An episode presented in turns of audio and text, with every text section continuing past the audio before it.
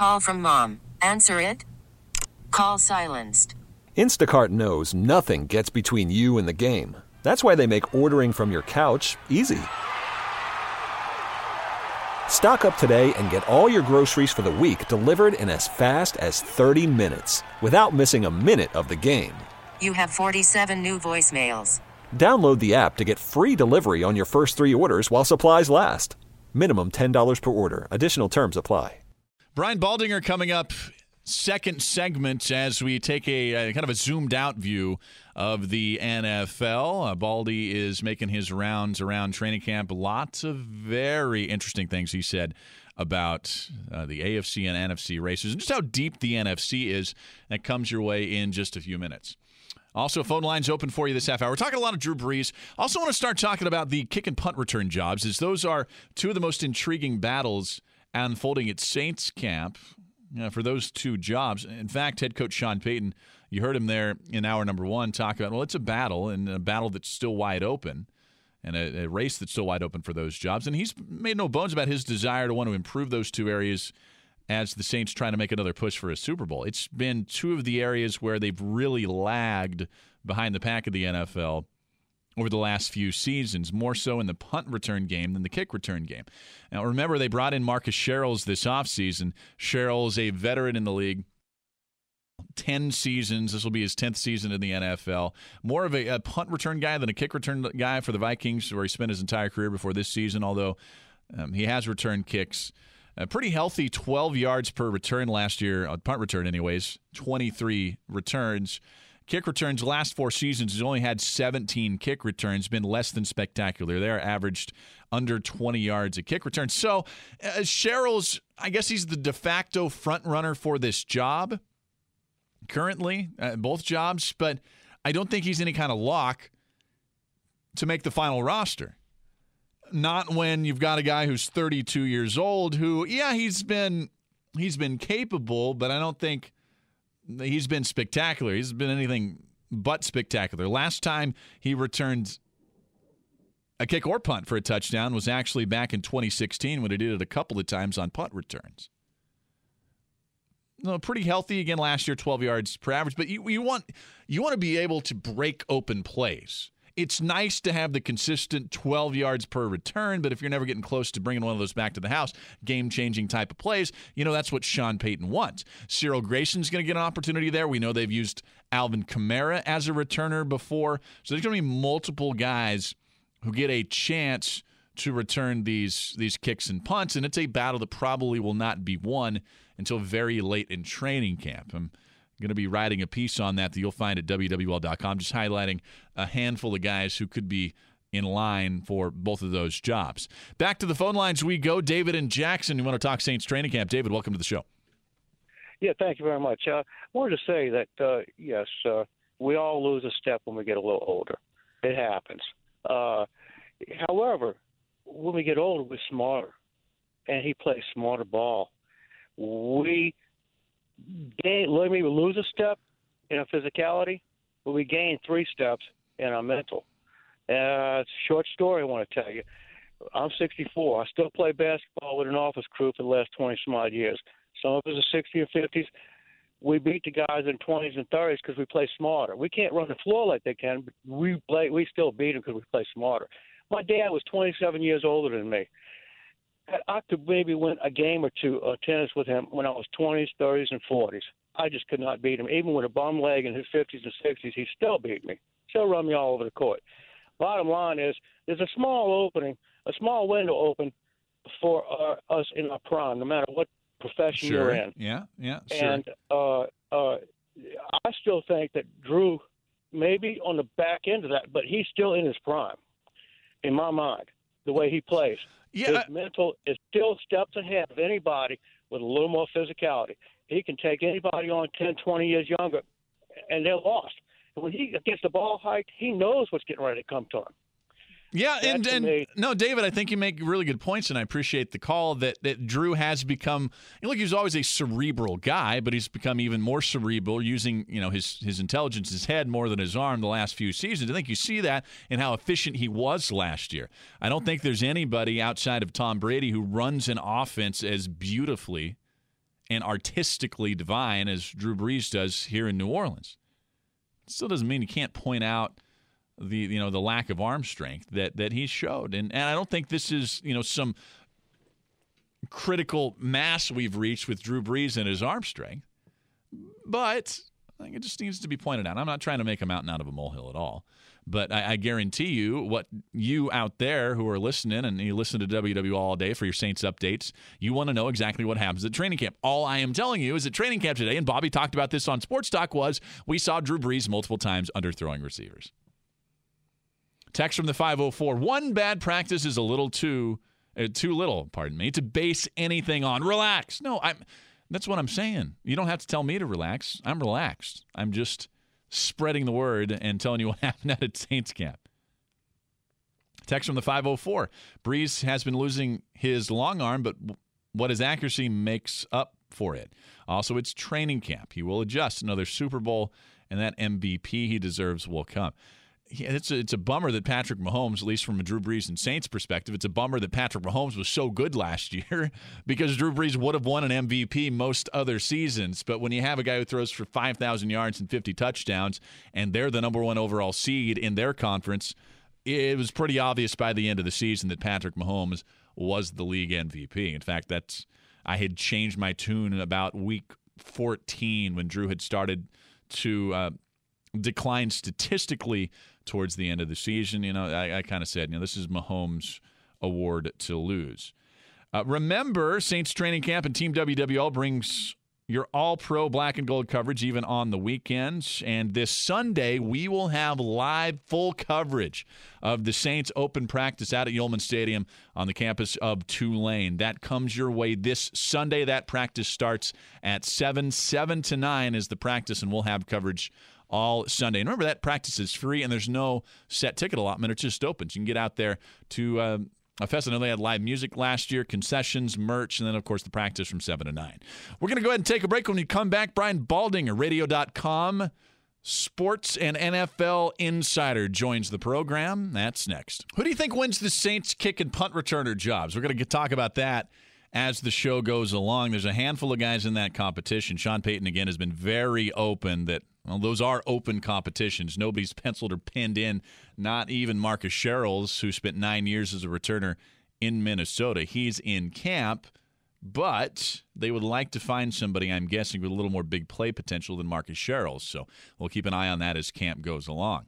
LSU's camp is about to open, and well, their athletic director, Scott Woodward, made waves earlier this week when he gave an interview to TigerRag.com about, well, it might be time for the academic side of LSU to stop counting on these big time uh, contributions from the athletic side. Said it wasn't sustainable and it sets a dangerous precedent when a university starts banking on millions, multi million dollar contributions from the athletic side each year. I told you I completely uh, am on board with that and agree with him. That is a dangerous precedent if all of a sudden institutions are counting on that money every single year and expecting it in order to keep things running like they should on the academic side. But I did think it was interesting timing considering the debate that everybody had and it was spurred on social media last week after LSU unveiled that new $28 million facility and locker room.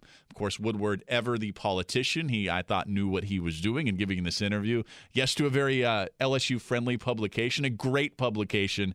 And the guy who spoke to Scott Woodwards and wrote the article is Tyler Nunez, who's been on the show quite a bit, and he's going to join us now to talk about exactly what Scott Woodward said and what to make of it. Tyler, welcome to the show.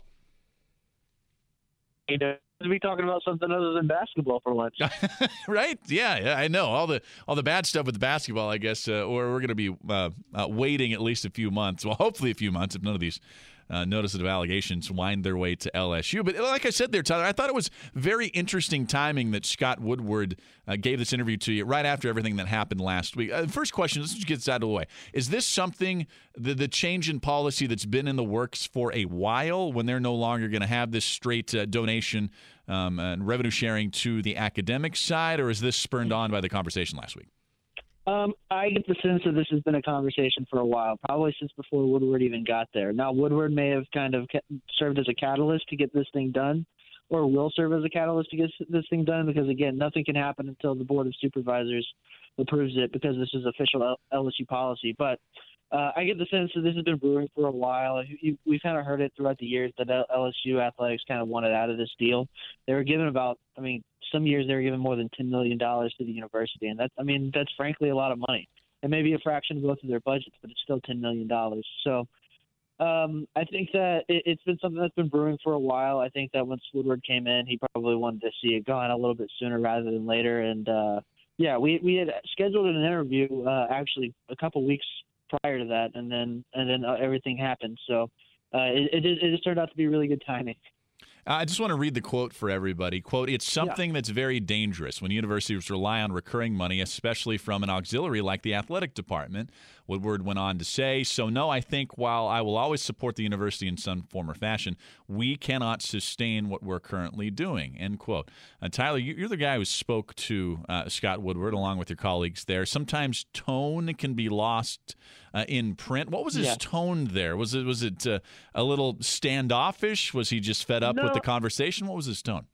No, he was actually very matter of fact and forward with me. He he was very good. I sat sat down and talked to him for 30 minutes. At some point, there's going to be a, a feature about him uh, down the line, but uh, this is just so news we had to get it out immediately. But he was very upfront and, and forward about everything he, he spoke about. He spoke about it confidently.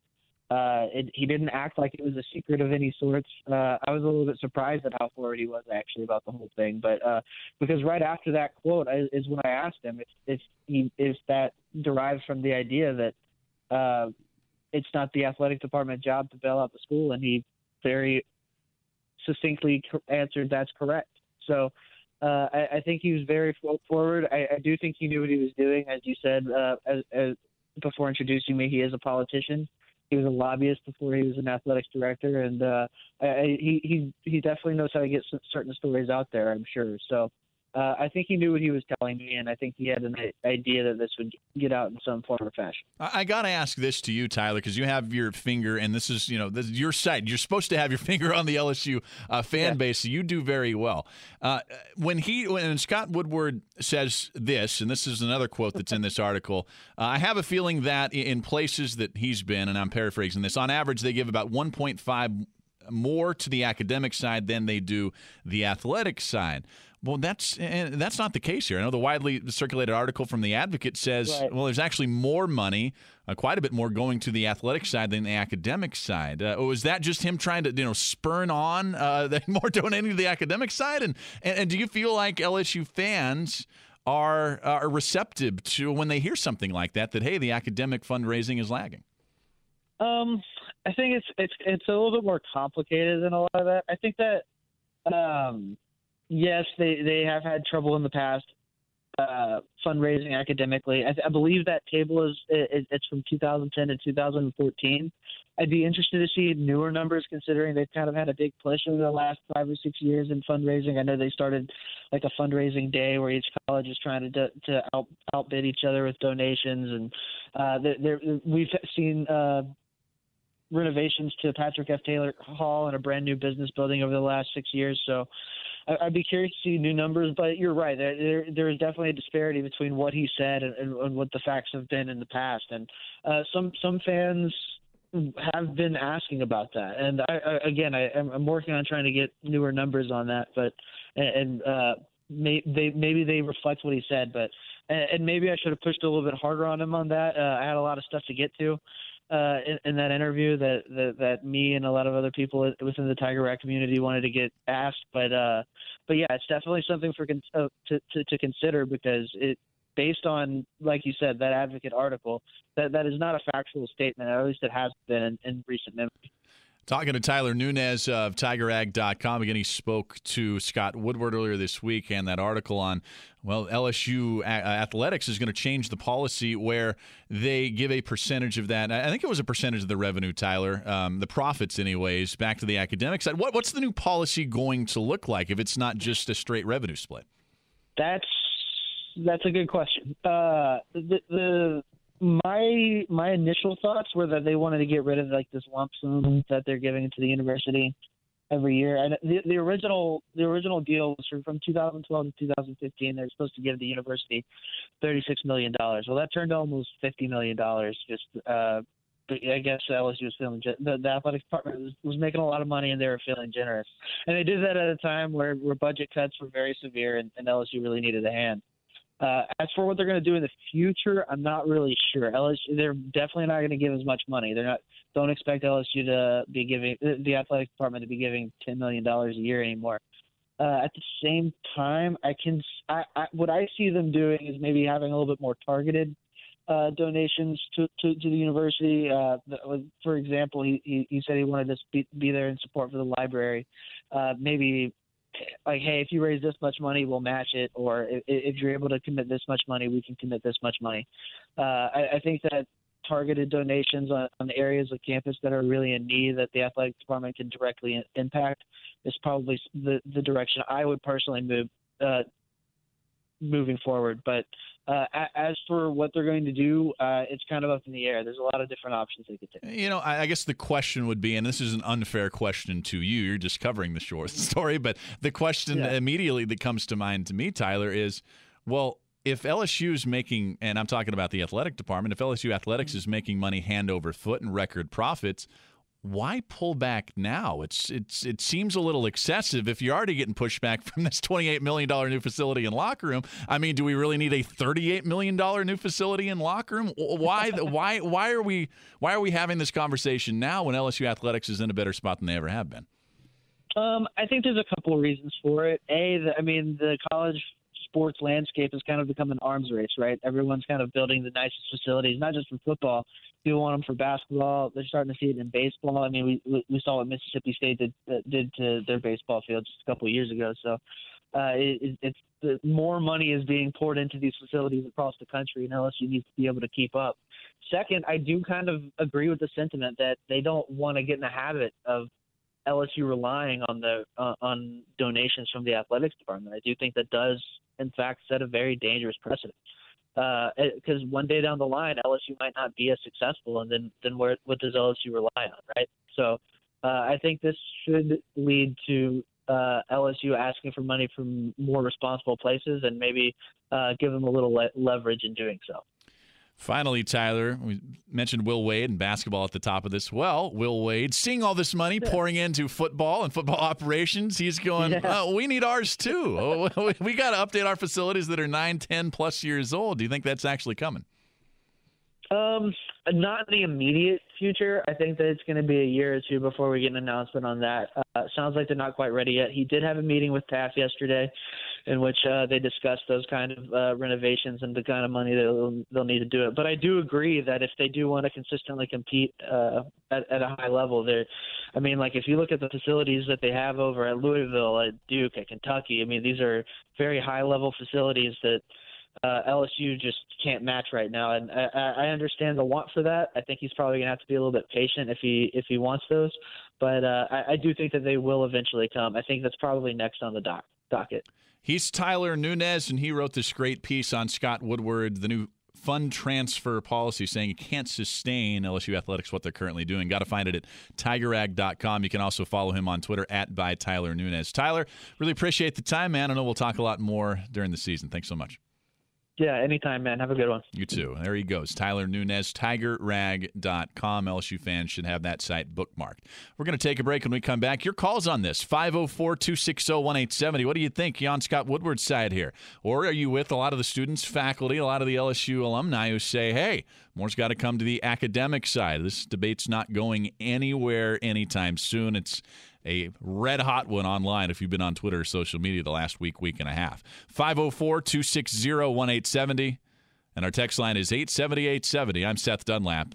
This is the last lap on WWL. Always going to be lots of conversation around this, talking LSU, Scott Woodward. This conversation really continues to thrive across the fall Uh, across the, the South as we approach the fall, I should say. Text from the 504 If a university doesn't accept athletes into the university, then there are no athletes on campus. Well, that text is, and it's obvious, right? But it also goes to the point there is no LSU sports without LSU, the university. I think that's what kind of the just behind that text was.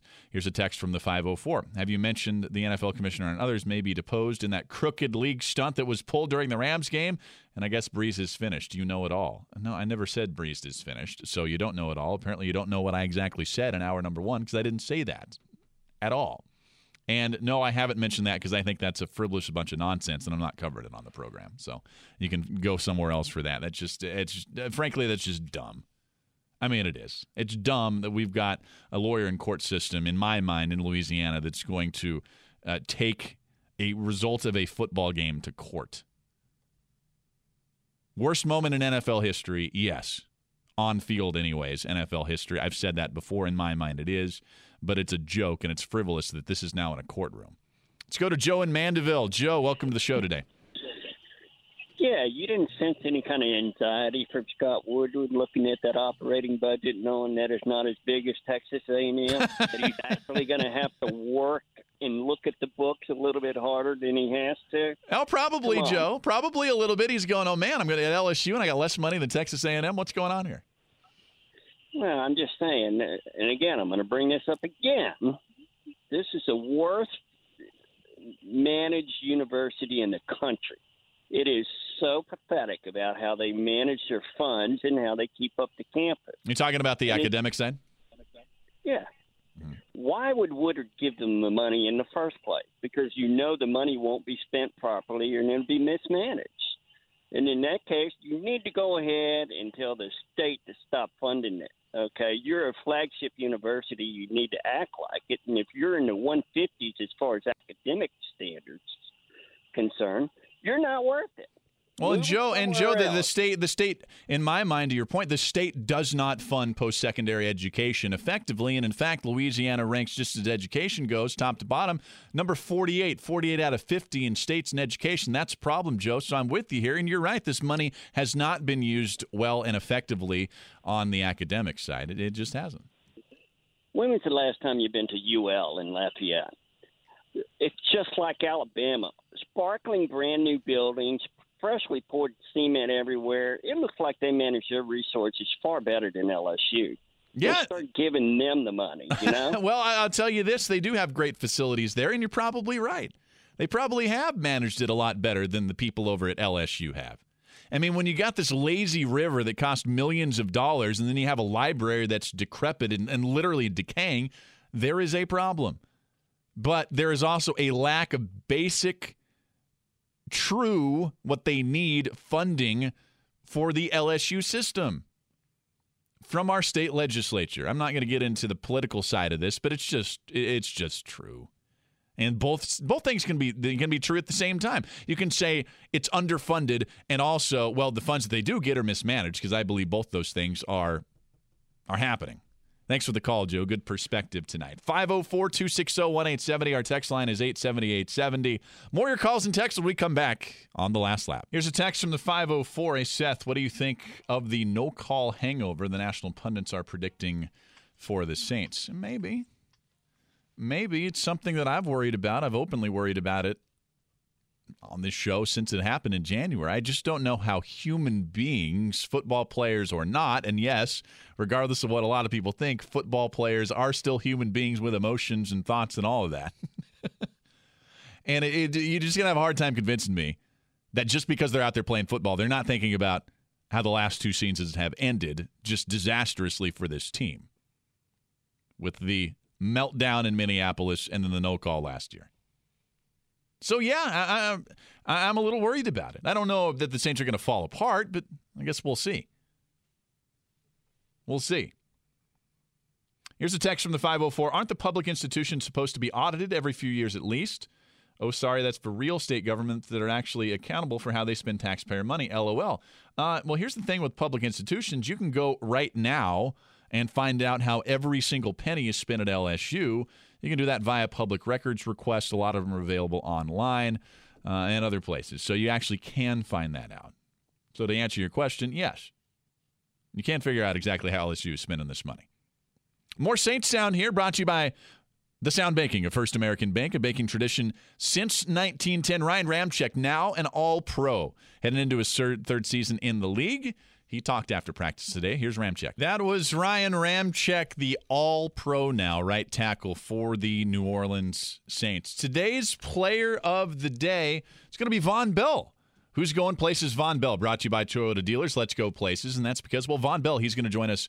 Well, at least we heard from him earlier today. We're going to play that next hour for you here on Sports Talk. Also, next hour, Deuce McAllister and Kristian Garic, they had a one on one with rookie Saints linebacker Kaden Elliss, who was as charismatic as as any guy we've seen out at Saints camp uh, this season. Lots to say, Kaden did, and we'll hear from him next hour.